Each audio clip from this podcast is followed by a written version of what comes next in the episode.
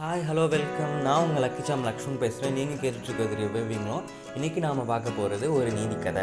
அந்த நீதி கதையில் ரெண்டு கேரக்டர்ஸ் இருக்காங்க. ஒன்று ஆண்ட்டு இன்னொன்று கிராஸ் ஹோப்பர் கிராஸ் ஹோப்பர்னா வெட்டுக்கிளி ஓகே. அது ஒரு வசந்த காலம். வெட்டுக்கிளி வந்து நல்லா டான்ஸ் ஆடிட்டு மியூசிக் கேட்டுட்டு ரொம்ப ஜாலியாக இருக்காங்க.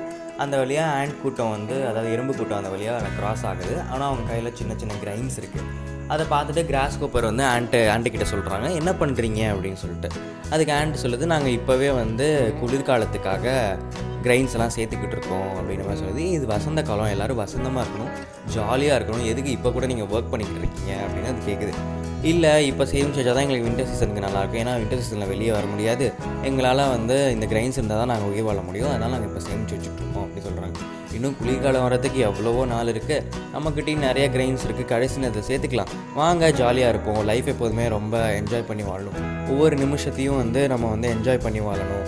லைஃப்பில் ரொம்ப சந்தோஷமாக எப்போதுமே இருக்கணும் அப்படின்னு அது சொல்லுது. அதுக்கு ஆண்ட் சொல்லுது எப்போதுமே அப்படி இருக்க முடியாது. அதுக்குன்னு ஒரு காலம் இருக்குது அப்போ தான் இருக்கணும் அப்படின்னு அது சொல்லுது. ஆனால் அது கேட்கல சரின்னு ஆண்ட் சொல்லுது சரிப்பா நாங்கள் ரொம்ப சின்னவங்க. நாங்கள் அது மாதிரி எவ்வளோ கிரைன்ஸ்னாலும் எங்களால் இவ்வளோ தான் தூக்கிட்டு போக முடியும். அதனால நாங்கள் இப்போலேருந்தே சேமிக்கிறோம் அப்படின்னு சொல்லுது. ஆண்ட்டு மறைமுகமாக ஒன்று சொல்லியிருக்கு. நாங்கள் சின்னவங்க தான். எங்களுக்கு இவ்வளோ கிரைன்ஸே போதும். நீ சைஸில் பெருசாக இருக்க. கண்டிப்பாக உனக்கு இன்னும் நிறைய கிரைன்ஸ் தேவைப்படும். சேமிச்சு வைன்றதை மறைமுகமாக சொல்லியும் அதை கிராஸ் கோப்பர் வந்து கா காதிலே வாங்கலை. அது சரி அப்போனா நீங்கள் செய்யுங்க. நாங்கள் லைஃப்பை என்ஜாய் பண்ணுறோம் அப்படின்னு சொல்லிட்டு மறுபடியும் அது டான்ஸ் ஆடிட்டு பாட்டு கேட்டுட்டு ரொம்ப ஜாலியாக இருக்காங்க. காலங்கள் உருண்டு விடுது குளிர்காலமும் வர ஆரம்பிச்சிருச்சு. ரெண்டு பேத்தாலையும் வீட்டை விட்டு வெளியே முடியல அவங்க அவங்க வீட்டில் இருக்காங்க. ஹோ ஹவுஸ் அரெஸ்ட் மாதிரி. அண்ட் வந்து வச்சுருந்த கிரைன்ஸை வந்து சாப்பிட்டுட்டு இருக்காங்க கிராஸ் கூப்பரோட அந்த கிரைன்ஸ்லாம் சீக்கிரம் காலி ஆயிடுச்சு. ஏன்னா அவங்க லாஸ்ட் மினிட்ல சேமிக்கணும்னு சொல்லிட்டு ரொம்ப கம்மியாக சேமித்து வச்சுருக்காங்க அதனால அவங்க கிரைன்ஸ் எல்லாம் காலி ஆயிடுச்சு. அதனால அவங்க பசியிலே இறந்தும் போயிட்டாங்க.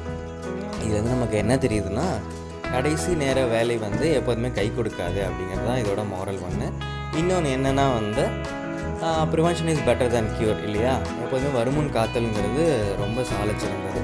இன்னொன்றும் நம்மக்கிட்ட ஒன்று இருக்குது என்னென்னா காற்றுள்ள போதே தூற்றிக்கொள். ஏன்? ஆமாங்க. எப்போதுமே வந்து நம்மக்கிட்ட இருக்கிறப்ப சேமித்து வச்சுக்கிட்டா தான் உண்டு. ஏன்னா வந்து எப்போதுமே லைஃப் வந்து ஒரே கான்ஸ்டண்ட்டாக இருக்காது.